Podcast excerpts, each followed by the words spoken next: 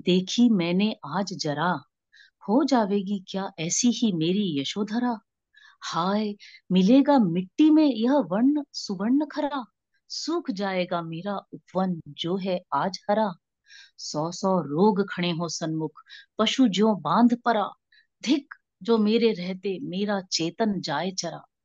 रिक्त मात्र है क्या सब भीतर? बाहर भरा भरा।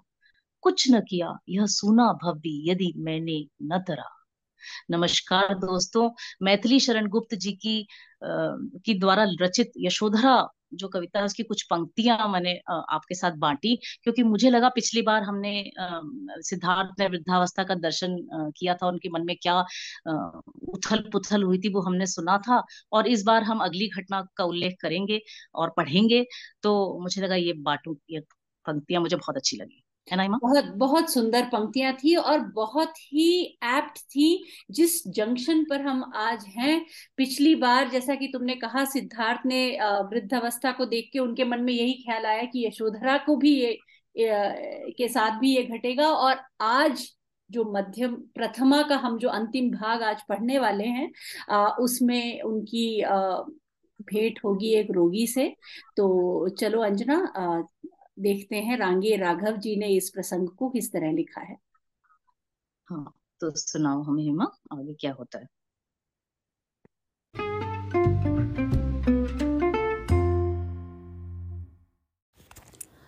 वह एक शूल था। जिस दिन वह मन में गड़ा था उसने मर्म को छेद दिया था और प्रश्न उठे थे हमारे संबंध, हमारे जाने या अनजाने होते हैं, या इनके पीछे कोई सार्थकता भी है? हम संबंध करते ही क्यों हैं? क्या वह केवल सामाजिक विवशता है या विकास की भूख है? यह शरीर की प्यास है या मन को प्रसन्न करने का एक माध्यम है? हम सुख के रास्ते ढूंढते हैं तो उनसे दुखों का जन्म क्यों होता है? एक विशेष परिस्थिति कौन सी है जिसके आगे फिर कोई और परिस्थिति नहीं है?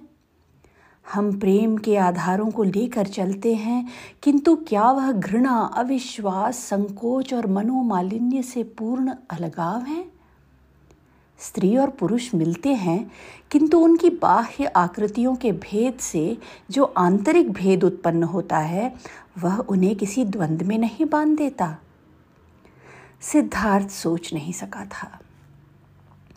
सिद्धार्थ व्याकुलता में अब तड़पन का अनुभव करने लगा था। रात हो गई थी। वन में कहीं हिंस पशु गरज रहा था। फिर दूसरी ओर से हुआ हुआ कर सियार चिल्ला उठते थे। कितनी भयानक थी वह अंधेरी। कितनी दारुण थी वह वायु की भीगी कराह जो प्रेत से वृक्षों को झकझोर उठती थी। निरंजना के उदास तीर पर अंधकार ही जल था। अंधकार ही वायु था, वही अंतराल था और जैसे अंधकार के ठोस भाग, अर्थात पृथ्वी पर, वह पुरुष भी अंधकार का ही एक खंड था।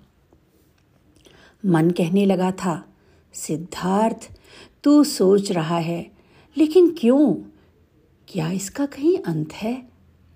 और ममता मुस्कुराती वह कितनी मनोहारिणी थी, उसकी याद करना ही एक यातना की घुटन थी। आकाश में नक्षत्र निकले, धुंधले से प्रकाश वाले चंद्रमा ने फिर से पीछा किया। वन पर उदास मरमर सी छा गई। वह नदी ऐसी लगती थी जैसे विजनवती की केश राशि खुलकर वायु पर काँप रही थी। एक हल्की चांदनी फैल गई थी। अंधकार तो हल्का पड़ गया था, किंतु उसकी आलो की धुंध अब पहले से भी अधिक भयास्पद थी।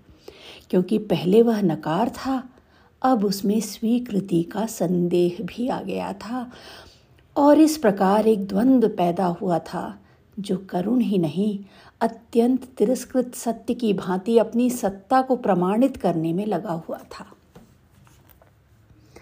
फिर याद आने लगा।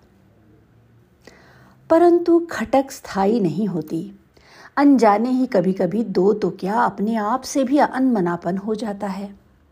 परंतु उसके बाद व्यक्ति फिर संबल ढूँढने लगता है। वह संबल विशाल, अश्वशाला, गजशाला, रंगशाला, संथागार, महानगर, पिता, माता, सुंदरियों का मंडल, सैनिकों, दासों और दंडधरों के माध्यम से नहीं मिला। वे भव्य प्रासाद भी अपनी समस्त महिमा के रहते हुए भी आश्वासन का एक भी शब्द नहीं कह सके। बाल्हीक से बंग तक की गाथाएँ सांत्वना नहीं दे सकी। राजनीति के आयोजन, उत्सवों और विलासों की मदिरा, धर्म और दर्शन के सिद्धांत सब व्यर्थ चले गए।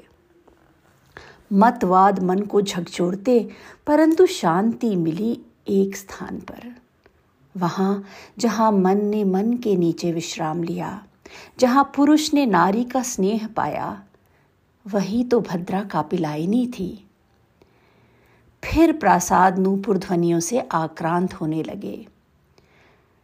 फिर किंकिणियाँ मुखरित होने लगी, फिर हार से हार टकराने लगे, सुंदरियों के होठों पर मुस्कान फैलती, तब चशक से मदिरा उफन कर नीचे गिरने लगती।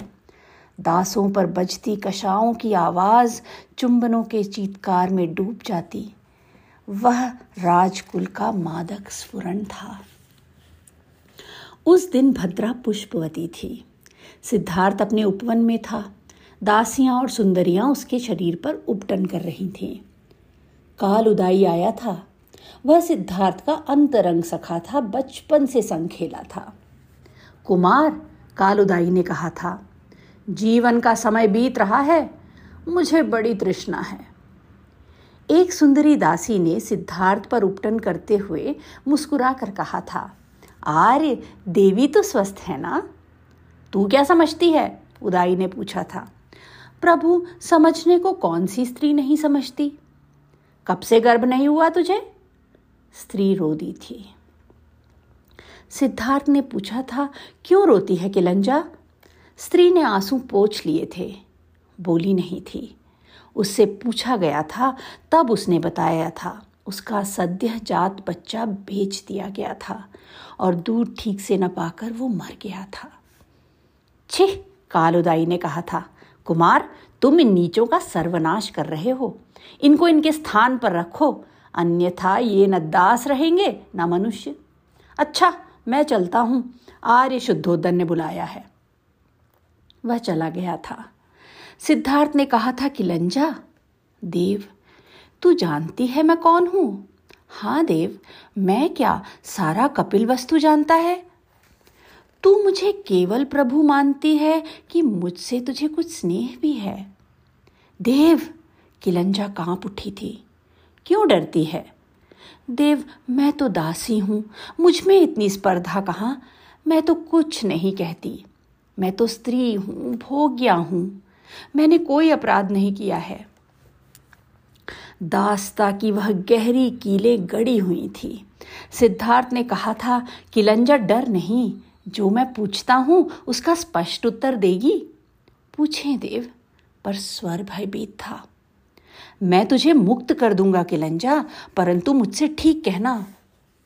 प्रभु, मैं स्वतंत्र होकर क्या करूँगी? मुझे अपने चरणों से ना हटाइए। अच्छा सुन, तू मुझे क्या मानती है? मैं मनुष्य हूँ। हाँ प्रभु, आप मनुष्य हैं। आप मनुष्य के रूप में कोई देवता हैं।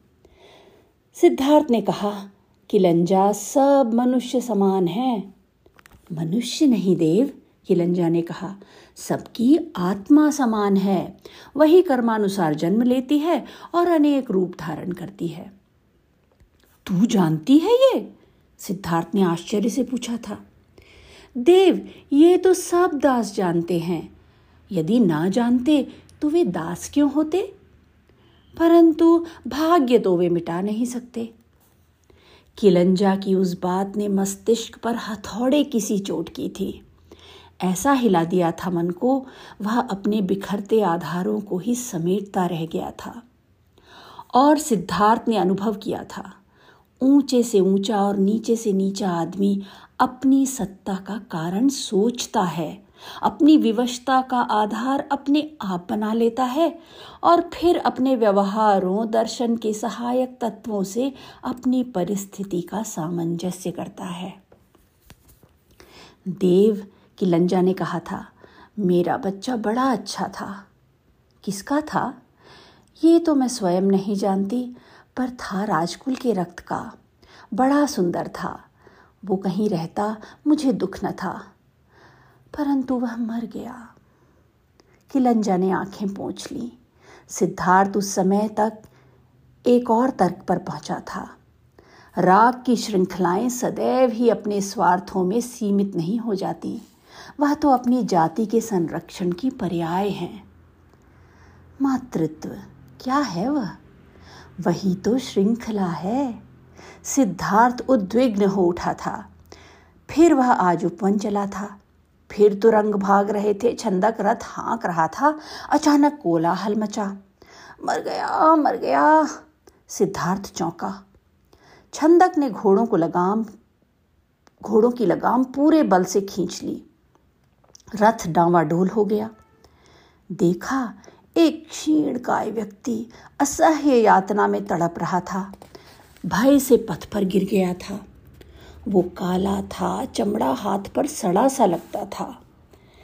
सिद्धार्थ ने देखा कि पथ के रक्षक ने चिल्लाकर कहा, देखता नहीं, महाकुमार का रथ जा रहा है और तू ठहर जाओ, सिद्धार्थ ने रथ से उतरकर कहा। सबने अभिवादन किया। रक्षक पीछे हट गया। उस व्यक्ति के रूप को देखकर, सिद्धार्थ को लगा था, वो मनुष्य नहीं था, पशु था। वो हाथ उठाकर कुछ घिघियाया लगा जैसे मर मान तक वेदना से वो कराह रहा था। सिद्धार्थ रथ पर लौट आया।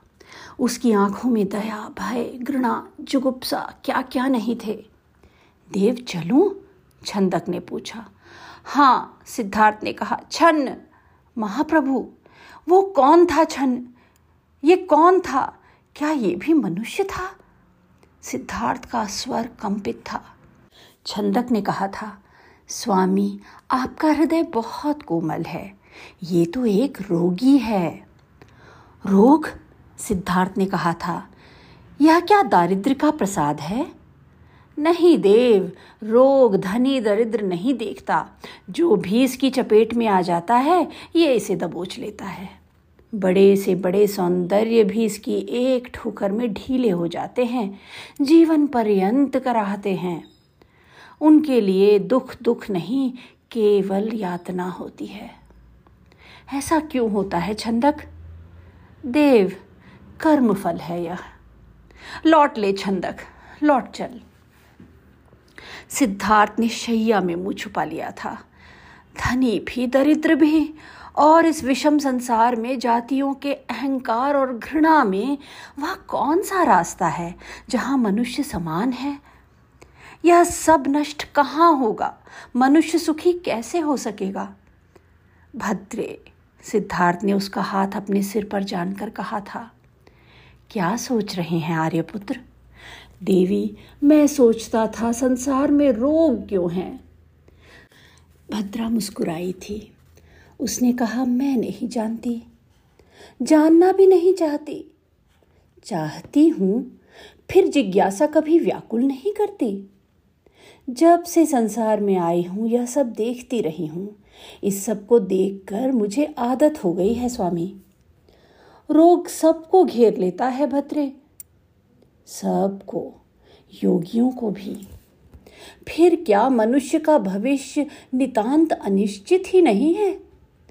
प्रत्येक आने वाला कल अपने आप जा, आता है स्वामी, मैं उसे बुलाने नहीं जाती। सिद्धार्थ ने कहा था, लेकिन मैं इसको बदलना चाहता हूँ भद्रे। कर्म से जरा आती है, कर्म से रोग आता है, फिर कर्म को क्यों न बदला जाए? देवी जो संसार में यह दो दारुण दुख दूर हो सके। बड़े बड़े ज्ञानी और ध्यानी भी ऐसा नहीं कर सके स्वामी, भद्रा का पिलायनी ने कहा। हम ही क्या कर लेंगे?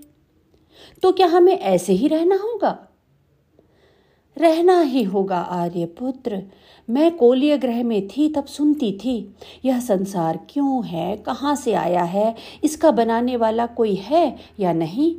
है तो वो कहाँ है? कोई कोई कहते, यह तो सब प्रकृति है।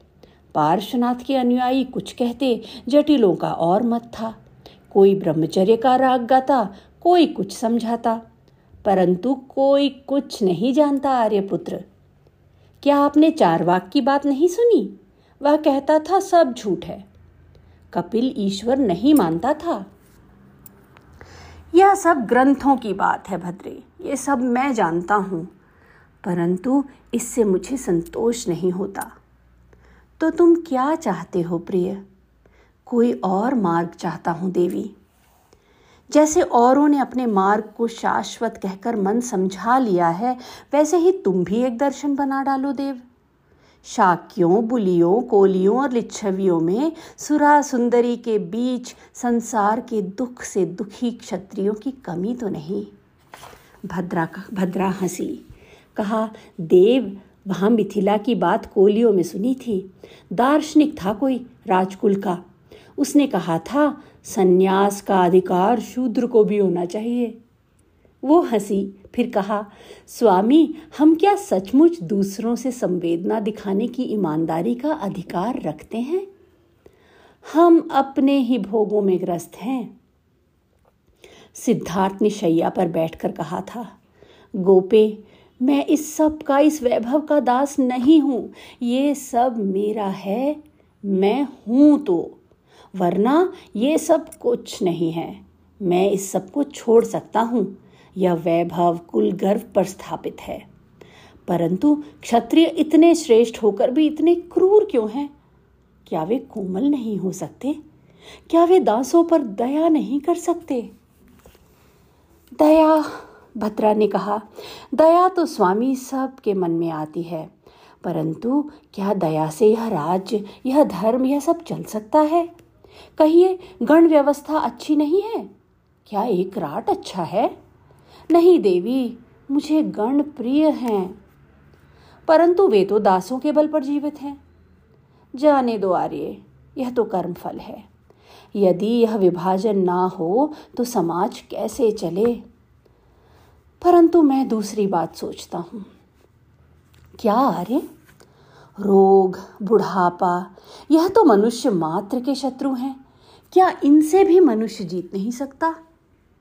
नहीं देव, भद्रा ने कहा, नहीं जीत सकता। मैं जीतूँगा आर्य। मैं इसे महत्वाकांक्षा कह सकती हूँ। उस समय सिद्धार्थ के मन को धक्का लगा। वह महाकुल का वंशज था। ज्योतिषियों ने बताया था वो महान होगा। और भद्रा? वह उसे नितांत साधारण समझती है। क्या वो साधारण है? वो तो तो वह संसार का कल्याण कैसे कर सकेगा? उसने कहा, भद्रे, मनुष्य मूलतः मनुष्य है। भद्रा का पिलाइनी ने कहा तो सुनो आर्य सिद्धार्थ, वह मूलतः मनुष्य समाज से अलग होकर ही रह सकता है। समाज के व्यवहार में वह जाति का अंग है, वह वर्ग का अंग है, वह अपने आप में पूर्ण नहीं है। सिद्धार्थ को लगा था वो सब कुछ खो रहा था। उसने कहा था, भद्रा, ये सब छलना है। तू नहीं जानती, तू नहीं जानती। भद्रा का पिलायनी व्याकुल से उठ खड़ी हुई थी। उसने आर्त स्वर से कहा था, तुम मुझसे बोलते क्यों नहीं? क्यों? मुझे तुम्हारा मौन डराता है। सिद्धार्थ मुस्कुराया था। क्यों सोचते हो तुम इस सब के बारे में? तुम्हें क्या कमी है प्राण? क्या मैं तुम्हारा मन नहीं बहला पाती? सिद्धार्थ देखता रहा था। कापिलाइनी रो पड़ी थी। सिद्धार्थ ने उसे अंक में भरकर कहा था, रो नहीं भद्रे, तेरे बिना मैं जीवित नहीं रह सकूँगा। तेरे बिना मुझे कुछ भी नहीं सुहाता। मैं तुझसे प्यार करता हूँ प्रिय। मैं तुझे कभी नहीं छोड़ सकता। मैं स्वयं नहीं जानता मुझे कभी कभी क्या हो जाता है। परंतु भीतर से कोई कहने लगता है कि सिद्धार्थ, यह गण, यह वैभव अपना न्याय चाहता है। क्या इसका कोई न्याय नहीं है? क्या है वह उलझन? तू सो जाती है और मैं एक टक देखा करता हूँ। तेरा मुख देख देख कर अपना मन उलझाया करता हूँ। जब मैं तुझे देखता हूँ तो मुझे डर लगता है। वह भीषण बुढ़ापा, वह रोग लगते हैं, सब घिरे आ रहे हैं। भद्रे, हम तुम इतने संतोष और वैभव में भी सुरक्षित नहीं हैं। आत्मा की बात मेरी समझ में नहीं आती। आत्मा सबकी समान कैसे हो सकती है? यदि आत्मा समान है तो क्या क्षत्रिय और दास मूलतः एक हैं? यदि हैं तो फिर गण ठीक नहीं है, परंतु गण तो बुरा नहीं है। यह एक व्यक्ति की निरंकुशता से तो अच्छा है। क्षत्रिय ही राज्य करते आए हैं देवी, और वे ही राज्य को संभाल सकते हैं, वे ही रक्षक हैं। कर्म तो है, परंतु मुझे लगता है यह सब व्यक्ति का कर्म और फल होने पर भी सब कुछ व्यक्ति का नहीं है। यह कुछ सामूहिक भी है। वह क्या है? भद्रा ने कहा, मैं उसे नहीं जानता, भद्रा, मैं उसे नहीं जानता, परंतु इतना मुझे लगता है कि कोई सुखी नहीं है। स्वामी भी दुखी है, दास भी दुखी है, सब दुखी हैं भद्रे। सबकी आँखों में मुझे दुख ही दिखाई पड़ता है। तुम्हें क्या दुख है प्राण? मुझे दूसरों का दुख देखकर दुख होता है। और मुझे क्या दुख है? तू इसी में दुखी है कि मैं दुखी हूँ। भद्रा ने सिद्धार्थ के कपोल पर हाथ फेर कर कहा, चलो सिद्धार्थ, कहाँ आर्य आज नर्तकियों ने नया नाटक रचाया है। अच्छा चलो देवी। उसने एक दीर्घ निश्वास लिया। किंतु भद्रा कापिलाइनी उसे समझ न पाई। वह अपने ही ध्यान में चली गई थी। दोनों विशाल सोपानों पर उतरने लगे, दासियाँ दीप जलाने लगी, नीचे सुंदर रंगशाला में नर्तकियों की खिलखिलाहट सुनाई दे रही थी। बाहर तड़ाग से नहाकर निकली युवतियों ने सिद्धार्थ को देखा तो लाज से हंसकर फिर जल में कूद पड़ी थी। भद्रा कापिलाइनी तृप्ति से मुस्कुरा उठी थी।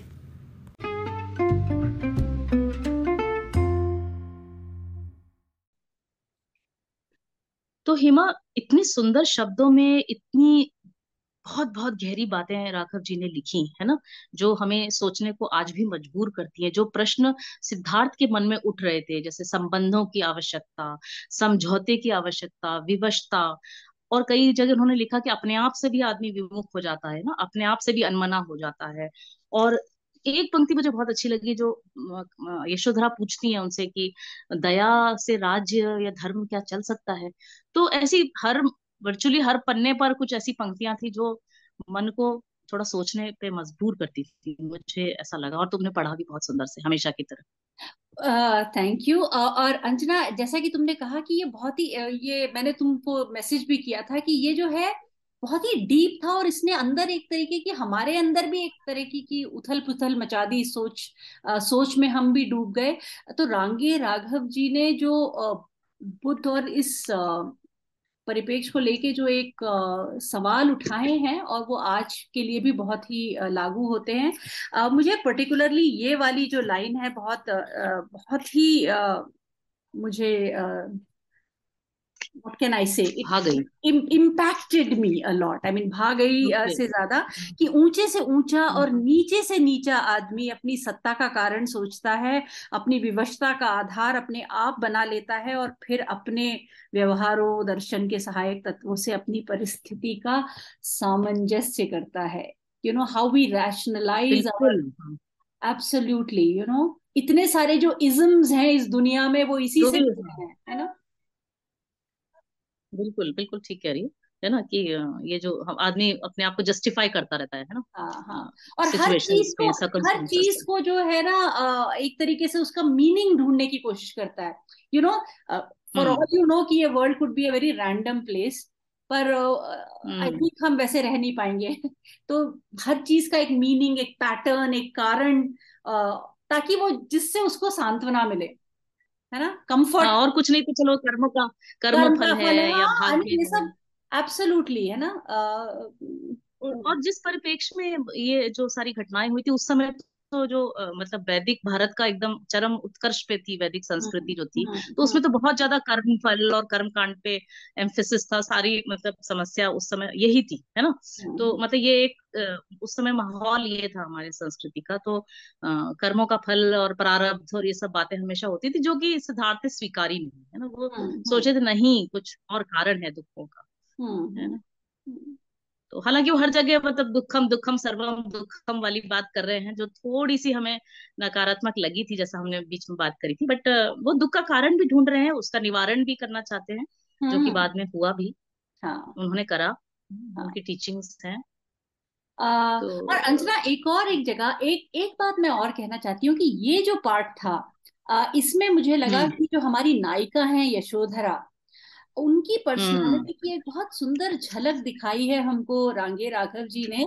आ, मुझे उनकी जो विजडम और the ability to understand and Siddharth को जो सांत्वना देने की जो एबिलिटी है एक बहुत ही वाइज वुमन की तरह नॉट यू नो सिर्फ़ बहुत। बिल्कुल है ना हम्म। और इससे इंडिकेशन भी ये है कि सिद्धार्थ को तो फॉर्मल एजुकेशन हुई वो गए गुरुकुल में पढ़ने पर इनकी बातों से लगता है कि उन उनकी ऐसी शिक्षा नहीं हुई पर वो हर बार कहती है मैंने ये सुना ऐसी मुझे पता चला तो वो कितनी हंग्री थी नॉलेज हम्म। के लिए और उन्होंने उसको अब्जॉर्व किया और एबिलिटी टू एनालाइज और एक्सप्रेस इट सो वेल तो आई लाइक हर हाँ बिल्कुल बहुत ही परिपक्व जिसे कहते हैं एकदम मेच्योर और सिद्धार्थ कितने भी विचलित होते थे वो हाँ, एकदम हाँ एकदम हाँ। काम हाँ और काम यस हाँ। मतलब हाँ।